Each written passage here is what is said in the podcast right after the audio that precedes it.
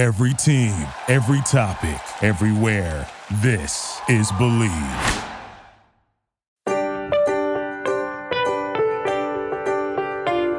When two Division I athletes discuss the challenges and successes of navigating life after competing, you get conversations designed by athletes for athletes. I'm Don Sutton.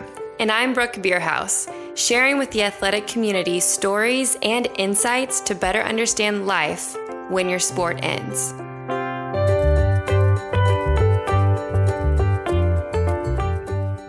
Hello, knowledge seekers, athletes, and curious humans. I'm Brooke Bierhaus, alongside my insightful co-host, Don Sutton, on this week's episode of When Your Sport Ends. Here on the Bleav Podcast Network, the number one podcast network for professionals.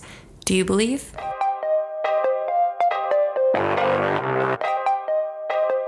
For the first two episodes of this podcast, we decided to interview each other as a way for you to better understand who we are and why this topic is important to us.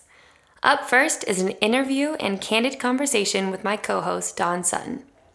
Don is a lifelong athlete and former Texas Longhorn swimmer. Currently, he specializes in finance for retail software. Don's passion is helping large and small suppliers solve problems through big data and analytics. On the side, Don enjoys helping a local sustainability group provide zero-waste events. This is our conversation. I will say that I think I'm disciplined. Yeah. Much from the sport and trying to continue to be within that sport. Um, honest. I try to say it how it is, yeah. Even if it's brutal. And that honesty will probably come through on the podcast, too, which yeah. is good for everyone. Yeah. Because you need those those hard and honest um, anecdotes and questions. Definitely. And uh, just because it keeps coming back within the last couple of weeks, definitely stubborn. stubborn. Yeah. You're going to finish my sentence for me, huh? Yeah. So, I mean, I knew it was coming. yeah. Yeah. I mean, it's true. And I think that all of those aspects were uh, with me ten years ago as well. Yeah. But tight. Some were a little bit stronger than others, I'd say, mm-hmm. now. And uh, definitely a little bit more humble than I was in those days. That so. Probably comes with excelling at a sport. Don't you think a lot of N C double A athletes, collegiate, university, pro athletes probably have there's a lot of humble athletes, but I think there's a bit of every athlete that's like, I'm the best, I don't need yeah yeah I, I I think so. I mean, ever like I feel like in a way you might have to have a little bit of that, yeah, and I mean to excel. yeah I mm-hmm. think uh, I it seemed like I was a big fish in a small pond. Then you go to college and then you're like, wow, everybody's fast. Everyone's hit those. And then you're like, wow, all right, that's crazy. Yeah. So, and did that happen really... at first when you were in, like, was there a moment when you realized that was in, it in practice, or was it in a meet whenever you got to college and were like, damn, this, this is a new level of training was crazy. I knew yeah. training would be heavy. Um, Just day one, day one training. It's crazy, like especially at that level. You you see a lot of fast people, yeah. and a lot of fast kids your age as well. Much faster than me. I was, yeah.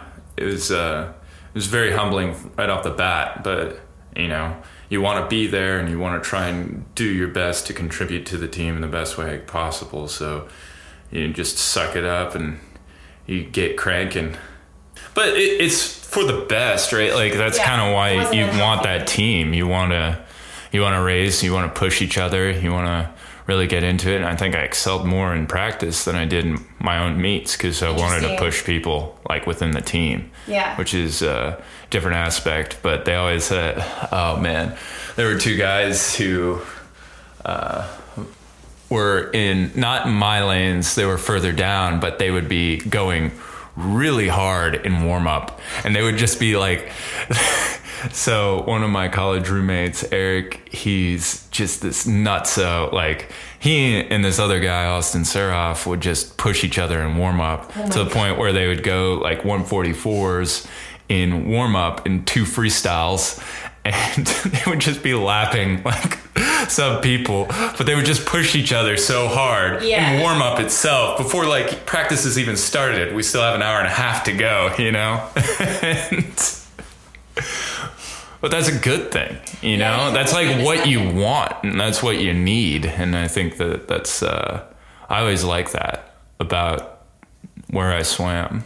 So that's a cool, that's an interesting aspect, because I feel like I liked that component of training for a while, and mm-hmm. then it became more unhealthy in the terms of like you just get into this yeah you get into the zone, zone where yeah everything's a competition. And I saw that being sort of like one of the reasons that I didn't enjoy running anymore, because everything was a competition. Every training session, every mm-hmm. um, lifting, whenever we had it, it was like it became a lot. But I think it's good for some aspects. I'm almost wondering if it's like even a female male perspective on things being like, you know, maybe one kind of thrives off of having competition all the time and training, mm-hmm. and maybe like others not so much. It might not be a gender thing. It could just be how you, you know. Yeah, I, I don't know. I think for me, uh, it started becoming more like the sport being in school. Like I was pushed to graduate in four by our mm-hmm. athletic department. Nothing against that. I'm glad I graduated in four. Yeah. Uh, but it was it was becoming more of an outlet than mm-hmm. me seeing it as that passion that I loved. And I think that that really, so like when I'd go to these travel meets and stuff, I don't know, I just wasn't in it as much. I saw it as more of a vacation instead of actually like going and being like, this is it, this is my job. Like, yeah. you know, like this was, I want to excel. Yeah. And I think that that was a big kind of hindrance, and probably why I fell out on my fourth year. So yeah. Well, yeah. what did so then after did you start focusing on your studies more? I mean, yes, yeah, yeah. So I took fifteen hours both of my last semesters, whereas I was taking full-on summer coursework, and then uh, I ended up getting an internship. Great. With Eric, Eric's par- Eric's mom, actually, they, they, that was just huge. It was great. She invited me out. I stayed with them out in D C, right? mm-hmm. yeah. Washington, D C, worked with Discovery Communications for a summer. Nice. And then uh, came back and was like, you know, I think this accounting bit's pretty good. Like I'm pretty good at it, and uh, managed to land with a Uh, master's program at a smaller school, and then kind of got a graduate assistantship and coached swimming while I was down there. Uh, yeah. And then the rest just kind of went. So what was your degree in? Where, where? What was your bachelor's and what was your master's? So, yeah. So at my undergraduate, I was uh economics major. Okay. And then uh, after graduating in economics in whatever that was, uh, spring, took that internship and then headed back to San Marcos. And originally I was just going to do like a one year program, accelerate it, uh, get my C P A qualifications, and then start taking the C P A with whoever paid for it. And oh, then, nice. Yeah. But and you did I get your C P A. I did. Yeah. So uh, Texas State actually had a program that was accounting and information technology. Cool. I actually liked it. It's really niche. Yeah, and uh, that's actually how I got my graduate assistantship, through the C I S program. And I kind of found out that I was pretty good at it. And if you just stick to it, like routine, not having swimming anymore, like you focus a lot more energy into that. And yeah. I was able to really knock it out in a year and a half with taking a semester off for an internship with some accounting firm that... Uh, Yeah. Yeah. It was uh, it was pretty good. So I think that's an interesting part of it, the athletic, like an athlete's mentality, is really throwing yourself into something after your sport ends. Because mm-hmm. I've had a few, I remember former teammates that took time off and, right. you know, were, were just kind of like it was their own process, their journey of things just being mm-hmm. more laid back and really um, taking time to enjoy that non-structured lifestyle right. for a bit. But I threw myself into complete like journalism school mm-hmm. and then kept training for an ultra marathon. I was just like, oh, I, you know, I needed that right.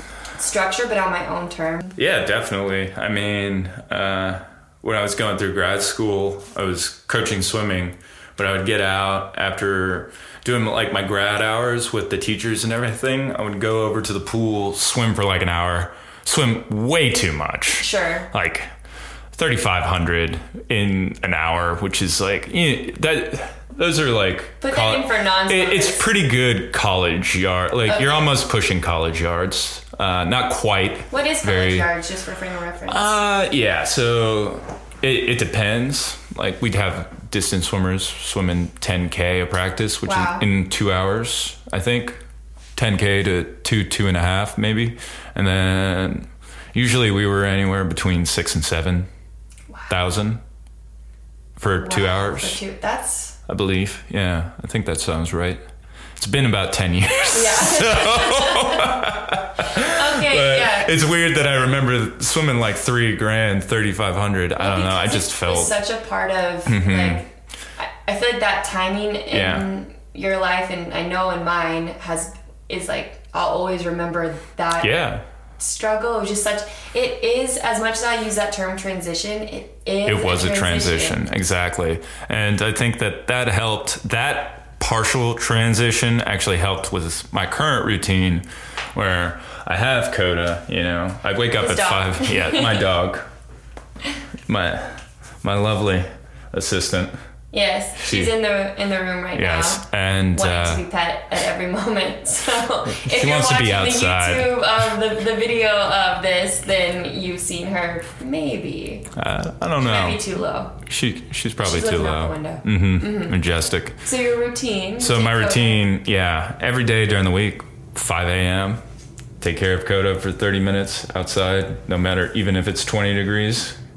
Yeah. And then, uh, get the hour just to myself, recoup, get to work at seven, mm-hmm. Bleav at eleven, go work out, whether it's swimming two K three days a week, which I still feel like is a pretty good amount of yardage for an hour swim. So yeah. I, it, I think it, get, it gets the job, it gets the job done. I, uh, yeah. And then, um, yeah. And then get back to work at five, finish at five, very r- rigorous structure. Like, I, I try not to let anything go outside of its lane. Yeah. Stay in your lane, bro. You know, stay in your lane. All your all my activities, because such gotta a get swimmer home. Mentality. Yeah, well, you know, if I don't get home at five, nobody's gonna take Coda out. Mm. I'd be interested to know how many former N C double A athletes currently own dogs. Yeah, that would be an interesting aspect. Yeah, I mean.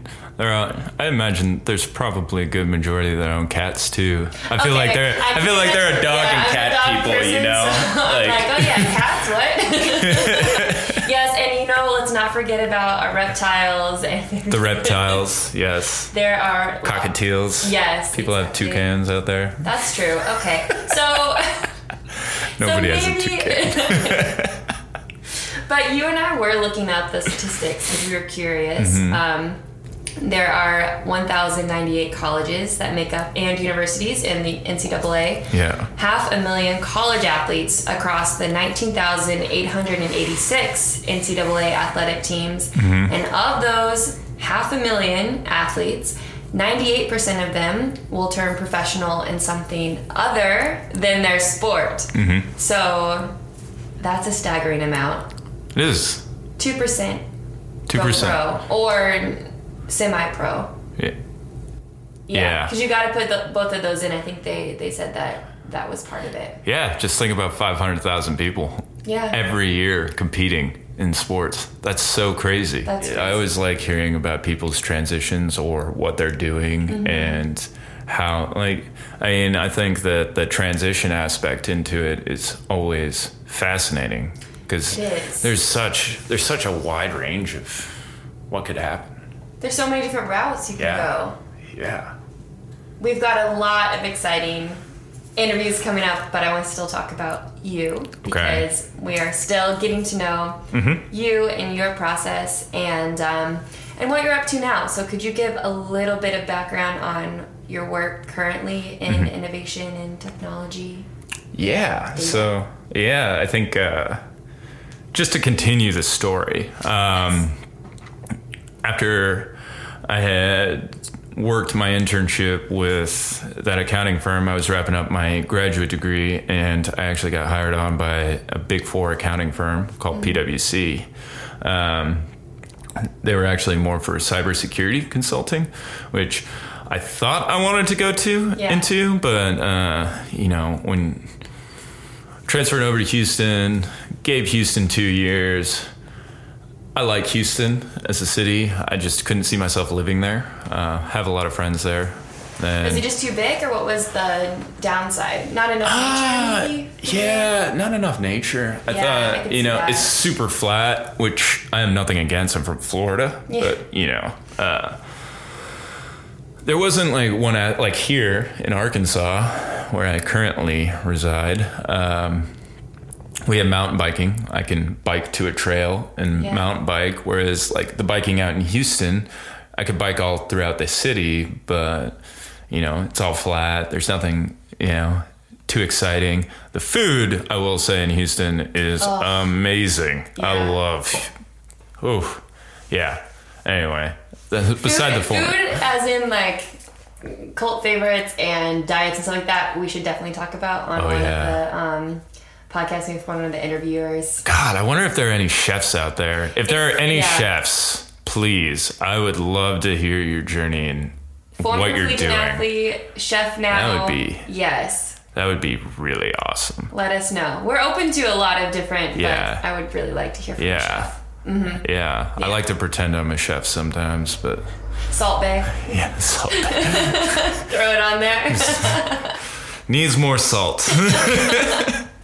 Oh man. Okay, so you were in Houston. I was in Houston and I was working with P W C. I was wrapping up my C P A. Mm-hmm. The P W C has an excellent culture as far as fully mature. They know how to t- take care of the employees, and it, it works really well for athletes because there's always a grind in that sense. And That's I felt like I was know. yeah, I felt like I was grinding a lot, and doing that on top of getting my C P A, on top of everything, I just kind of needed a moment. So I went to uh, Bali and Thailand for three weeks. and uh, I wouldn't say found myself, but I was, you I went out there. Things, though, yeah, I realized a lot of things about yeah. myself because mm-hmm. uh, for two, for a week, we did this weird thing called Yacht Week, which is like, uh, you know, it's the luxurious lifestyle of things and everything else. And then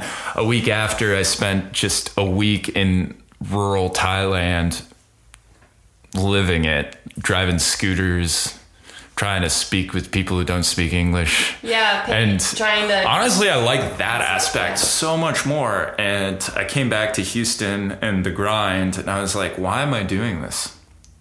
You know, uh, a lot of people in Southeast Asia were just happy to make it through the day. Yeah. Which I thought and thankful, was like gratitude thankful, towards a life. Thankful. It was, yeah. uh, it was really eye opening from mm. that aspect. And I mean, I realize I'm extremely privileged, like, yeah. but it was just cool to really see that. And I wanted to figure out how I can incorporate that more into my lifestyle. So I basically, after I wrapped up my C P A, uh, I basically told uh, the P W C people I was going to be a fisherman in Alaska, and they're like, wait, what? It's like, yeah, I'm really not feeling this. And they said, hold on. And we we have a project that may be more up your alley. Okay. And uh, it was an innovation project.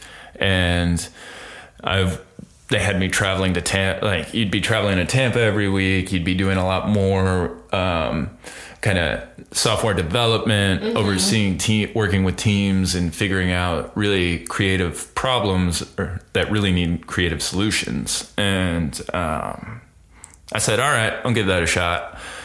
And I started traveling. So I started traveling to Tampa every two weeks. And while I was in Tampa, my lease had expired in Houston. So I just started flying around to different places and just crashing on people's couches wherever. Your nomadic lifestyle. Was, the nomadic yeah, lifestyle. I literally, I, I just have this image of me packing up everything into my... Uh, Everything I could into my old ninety-eight Ford Explorer in twenty fourteen. Wow. And just being like, if I can't fit it in here, it's, it's gone. Wow. It's gone. And I drove back to Florida and uh, stopped in Birmingham for a week, crashed at a buddy's house. Birmingham's a cool place, by the way. Hmm. Very cool place.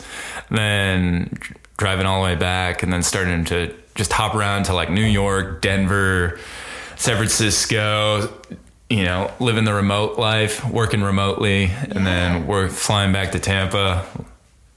And uh, that's kind of how I came across Arkansas.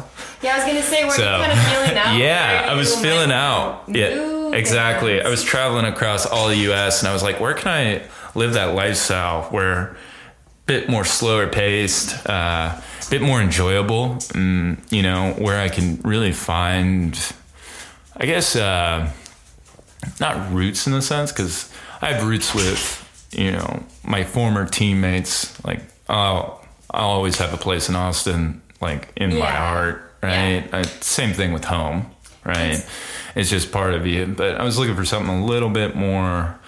And a, a new chapter. A new chapter, yes. new me type type ordeal. And uh, my sister. You. Yeah, yeah, involved. yeah. My sister actually worked for Tyson's Chicken, located here in Arkansas, Arkansas, mm-hmm. Northwest Arkansas. Yeah, don't forget the N W A. Mm-hmm. We're we're in the N W A, mm-hmm. and I came out here and I just I I loved it. I mean, clearly. I got a house here. I was like, this is it. So, uh, yeah, I, after, after that, spent about two years on that project and then said, told them, all right, that was fun. I'm moving to Arkansas. And they, they were wanting me to move to like New York or Denver. And I was like, ugh, I didn't. I wasn't a huge fan. It wasn't. A, it wasn't for me. Yeah. And I said, "Well, what if what if I moved to Arkansas?" And they're like, "Well, we don't have much out there." Understandable. yeah. Understandable. Well, what if I moved to Denver? Like I said, yeah. What if I moved to Arkansas? Yeah, I know. Right in the middle of the country, where they're like, "That's amazing." Well, huh. we don't really do much there. N- no, like, and that's kind of where we fell out. Yeah, and it was it was a mutual just understanding though. But I I just remember it was one of those iconic points in my lifetime where I remember because we do P W C does have a small office here for oh, okay. I think Tyson we audit well P- PwC audits Tyson and. um I remember turning in my laptop at the P W C office here because I wasn't going back to assurance. Oh, okay. And I remember walking out and like opening the door and taking a step down and being like, that's it. I'm unemployed. Yeah. Here we go. Let's figure this out. Obviously, I'd planned for this. Yeah, I, you budgeted. I budgeted. Which is and probably an yeah, athlete type of mentality. Yeah. Maybe. Oh, yeah. More like a swimmer. I planned on being unemployed yeah. for like six months. Yeah. So you had a cushion. I, I had a cushion, to, right? Yeah. And I just started a, started applying for jobs and I made it like a rigorous... Wanted, right. right. I mean, this was more because yes. you really catered it towards what your new, like... Lifestyle is. Lifestyle was yeah. going to be. Yeah. So yeah. what were you looking for that was different? Uh, yeah. Here? I was just, it sounds cliche, but I was looking to be happy, right? Yeah. yeah. I was like, all right, I'm going to just start sending resumes out to every employer around here. I'm going to just start figuring it out. Like, what? And then I started working as well, like on side jobs, doing kind of like, Um, C- not C P A work, but, but I was doing accounting oh, okay. work for accounting. people trying to figure out if I can make the hard part about that though, for professional services, you got to know people. It was just cool to be kind of in that moment for two months where I didn't have that day in, day out grind, and I could really just not find myself, but really Listen just meet everybody okay. that yeah. fell into my wheelhouse. And that's how I met the Food Loops founder, right. who uh, a year passes and I'd already found a job. Side story. Yeah, this is a good passes, side story though. Yeah, a year passes and I finally found a job, and I was steady, like making steady income. Yeah. And I was just, you know, I wanted to see how they were doing. And I reached out to the founder, and he's like, we just need help. And I was and like... Food Loops is an incredible organization yes. that works with composting. Yes. And this is not a Food Loops advertisement. No, but... but Food Loops, they do uh, full circle sustainability, which I'm a big fan of. So they yeah. distribute eco cups that are made out of corn and sugar. Not just cups, but like straws, forks, plates, you know, okay. plates, yeah. everything. They distribute them to local restaurants, as well as collect your compost. And the beautiful thing about those plates and stuff is they can all fall into that compost, which has been then, soil for farming. Right. Then they have a process to yes. pick that stuff up, grind it down, turn it into fertilizer to make the product all over again. Yeah. And I just love the model. It's innovative. I love it. it. And easy. The owners are just awesome. Yeah. They're just great people. That's kind of how...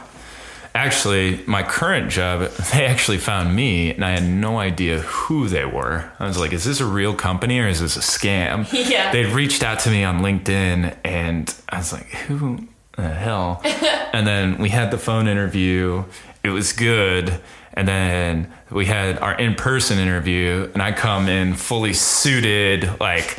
You know, to the T. Yeah, formal. In I was from a city. Like, yes. Yeah, I was in the city mentality. Yeah. And I walk in, and there are people in shorts, flip flops. Everybody's got a Star Wars T-shirt on. Like it, it's tech. It was yeah. a software company. Yeah. And it was hilarious. Like I'm thinking to myself, man, did I just overdress? Did I screw myself for overdressing? Yeah. And we walk back to the room, and there's a half-court basketball court. I was like, this is pretty cool. I, I, it was an old Y M C A, it was right? in an old Y M C A that got turned into office space. And we go into this room where it, they kept, and I love this. I think this really attests to my kind of humor, uh-huh. and I appreciated it greatly. They were the old racquetball courts, and they kept, they said, must pro- wear protective eye eyewear, uh, thing, fast-moving objects. It's, still on it's just they just left it up there. I love that. I was like, yeah, a meeting room can get pretty hostile. You might want to wear protective eyewear. But I, I just, you know, I after after having the interview with them, having the third and fourth round interviews, I really that was your thought favorite. I connected with these people. Yeah, and. Um, It was great. Like I felt like they were a company that I would want to fight for, and you know, I still feel that way. And it kind yeah. of has transitioned me over, because originally I just started in customer support. Okay. I was like, eh, yeah. I'll take a I'll take a small job, do like kind of a grassroots and build, and then I transitioned into account management. And since I have my C P A, I was doing our finances and cleaning up our books on the side. And okay. now it just, it continues to evolve. And uh, it's because of that team aspect. Like I want to make sure that we keep the culture. I want to fight for my team. Yeah. And and my role just keeps evolving, which is a good thing. It is a good thing. It just, you know, you get more into some more but, responsibilities, yeah. but you know, it goes back to that team aspect where I love my team. I want to fight for them and make sure that they're doing everything. Like, we keep our mentality. Yeah. So we'll see. We'll see what happens. Um, More things to come. Absolutely. There will be updates. Mm-hmm. But what do you think made your, tran- like, initial transition into... more, I hate using the word real life, but mm-hmm. more of a, a life without competing easier. You know, I think yeah. that's a hard, for anyone that's in that spot right now where your sport's maybe almost over, right. senior year, mm-hmm. maybe your sophomore year, you don't want to do it anymore, yeah. you're worried what you're going to do. do you have any advice or what yeah. worked for you? Honestly, the competing aspect, I was done with it. Yeah. I was done with the competition. I was just toast. But the one aspect that ma- maintained was working out, you know? And I kept that religiously, and I think that that helped, and that was therapeutic. Mentally and, and physically. Like mentally and physically, yeah. yeah. And here I am finding myself, you know, eight years, nine years later, just competing in local competitions because I'm, you enjoy I have it. Closure, like I feel good, and I know that I can restrain myself from getting too competitive, although I do get pretty...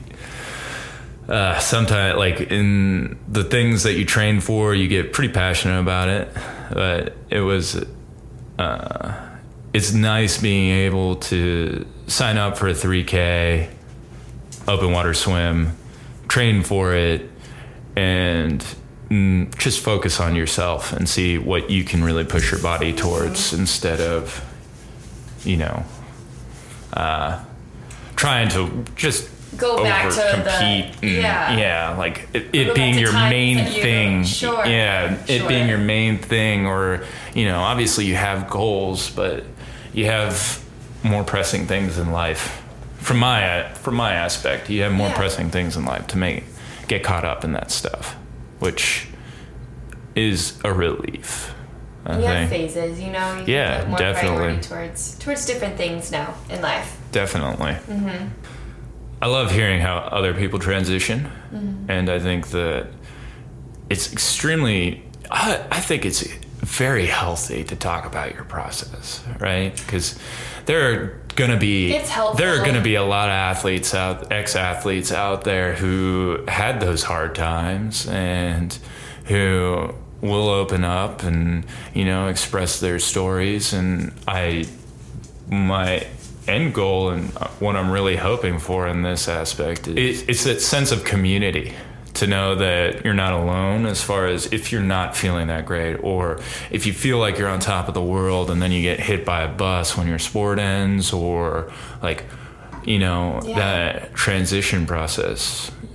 That's the whole thing, right? Exactly. Talk about it, talk about your experiences, talk about how you correlate and But I think it, it, it is important to know that there are more out there that have been through it, oh, yeah. that are thriving in new careers. Oh, yeah. And it'll be exciting to explore that, too. Yeah, definitely. And it's always exciting. Like, I'm hoping that we get some older people on, too, because...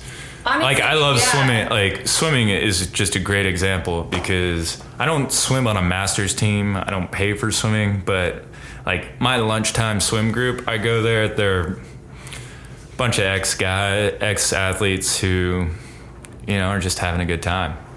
And like, swimming is great for longevity, for your joints. Oh yeah. I mean, running, it's it's it takes a toll, and I've yeah. already seen that. Which um yeah we have, which we will talk about on a different episode about how um since meeting you, I've started to swim more, and yeah. I think since meeting me, you've probably run more. This podcast is that? Brought to you by U S A Swimming. Yeah, get more people swimming. I'm just trying.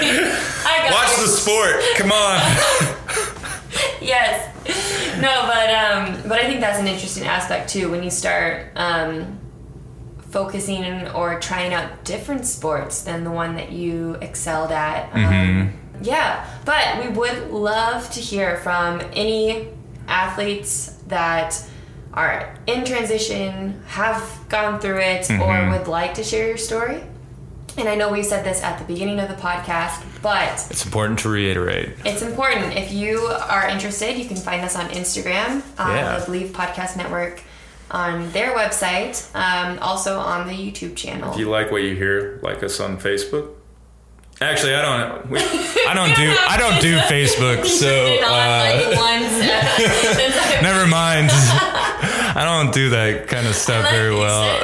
Uh, I just hear people say that, and yeah. then I like it feels that like makes sense. Say. Yeah, I'm a terrible P R person. Well, if you can find us on all of the platforms that you listen for your podcast, mm-hmm. on Spotify, iTunes, and on the Bleav Podcast Network. You can find all of our episodes, and if you like it, subscribe and leave a review, because your comments and reviews mean a lot to us. Yeah, we just want to keep these stories going. So mm-hmm. please, if you like what we're doing and you have a story to tell, we're listening. If you or a former athlete you know would like to be a guest on the podcast, you can reach us on Instagram or on the Bleav Podcast website. And for all my visual learners, you can follow along on YouTube to watch the podcast as well.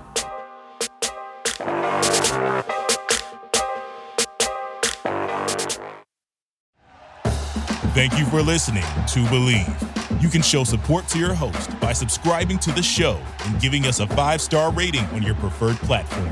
Check us out at Bleav dot com and search for B L E A V on YouTube.